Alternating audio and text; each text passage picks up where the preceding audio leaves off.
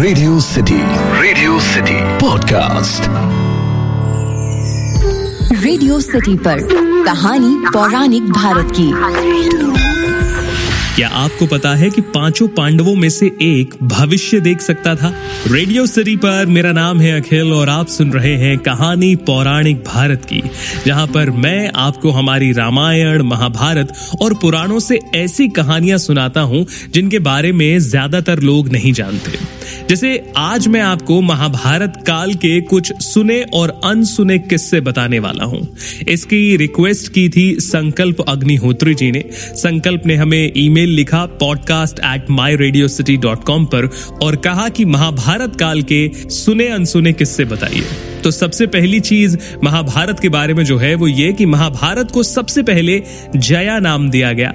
उसके बाद विजया नाम दिया गया। फिर इसका नाम भारत और आखिर में इसका नाम महाभारत हुआ। अगली जो सबसे दिलचस्प बात है, वो है कि सहदेव, जो कि पाँचों पांडवों में सबसे छोटे थे, वो भविष्य देख सकते थे। कहा जाता था कि मरणासन स्थिति में पांडु ने अपने परिवार को पास बुलाया और कहा कि मरने के बाद मेरे शरीर को खा लेना। ऐसा करके तुम्हें बहुत सा ज्ञान मिलेगा। लेकिन परिवार ने यह करने से मना कर दिया। सहदेव, जो कि उस समय बहुत छोटे थे, उन्हें लगा कि पिता की आज्ञा मानना बहुत ज़रूरी है और इसीलिए चुपके से उन्होंने अपने पिता के मृत शरीर की सबसे छोटी उंगली खा ली, जिससे उन्हें भविष्य देखने की शक्ति प्राप्त हुई। हालाँकि कृष्ण जी को यह पता चल गया था और उन्होंने सहदेव को महाभारत या इससे जुड़े भविष्य के बारे में किसी को भी बताने से मना किया था। एक और किस्सा है दुर्योधन का। दुर्योधन का असली नाम दुर्योधन ना होकर सुयोधन था। ऐसे ही दुशासन का नाम सुशासन और दुशाला का नाम सुशाला था। लेकिन इनका नाम इनके कर्म के अनुसार बदल दिया गया।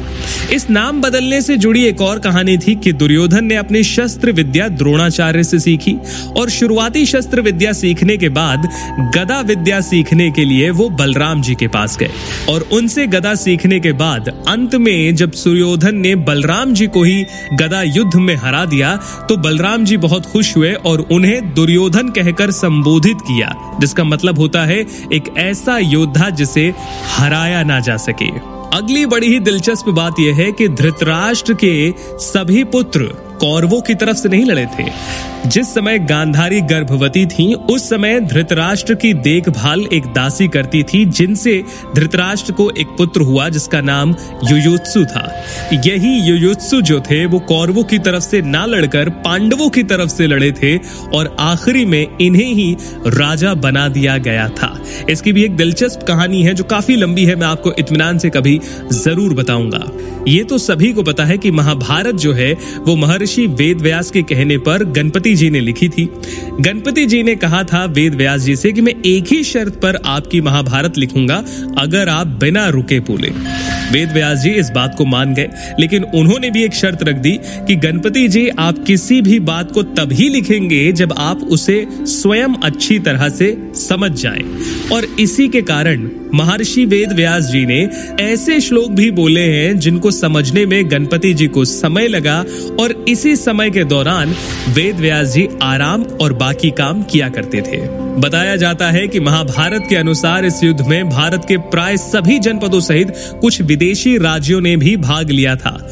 इस युद्ध में एकमात्र कौरव जो बचा था, उसका नाम युयोत्सु था। जैसा कि मैंने आपको पहले बताया, चौबीस कौरवों के सिपाही जो थे सैनिक, वो लापता हो गए थे, जबकि महाभारत के युद्ध के पश्चात कौरवों की तरफ़ से तीन और पांडवों की तरफ़ से पंद्रह। यानी कि कुल 18 योद्धा ही जीवित बचे थे।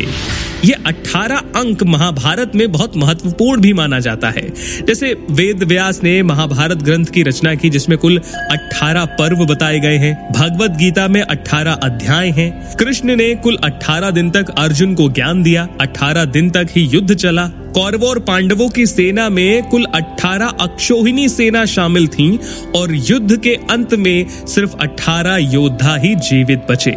तो ये थे कुछ सुने अनसुने किस्से हमारी महाभारत के। आपको ये किस्से कैसे लगे, मुझे ज़रूर बताइए। ईमेल लिखिए podcast at my radio city dot com पर। अगर आप मुझसे किसी कहानी के बारे में जानना चाहें तो वो भी बताइए podcast at my radio city dot com पर। फ़िलहाल के लिए कहानी पौराणिक भारत की में इतना ही। मेरा नाम है अखिल। सुनते रहिए रेडियो सिटी रग रग में दौड़े सिटी। रेडियो सिटी पर कहानी पौराणिक भारत की।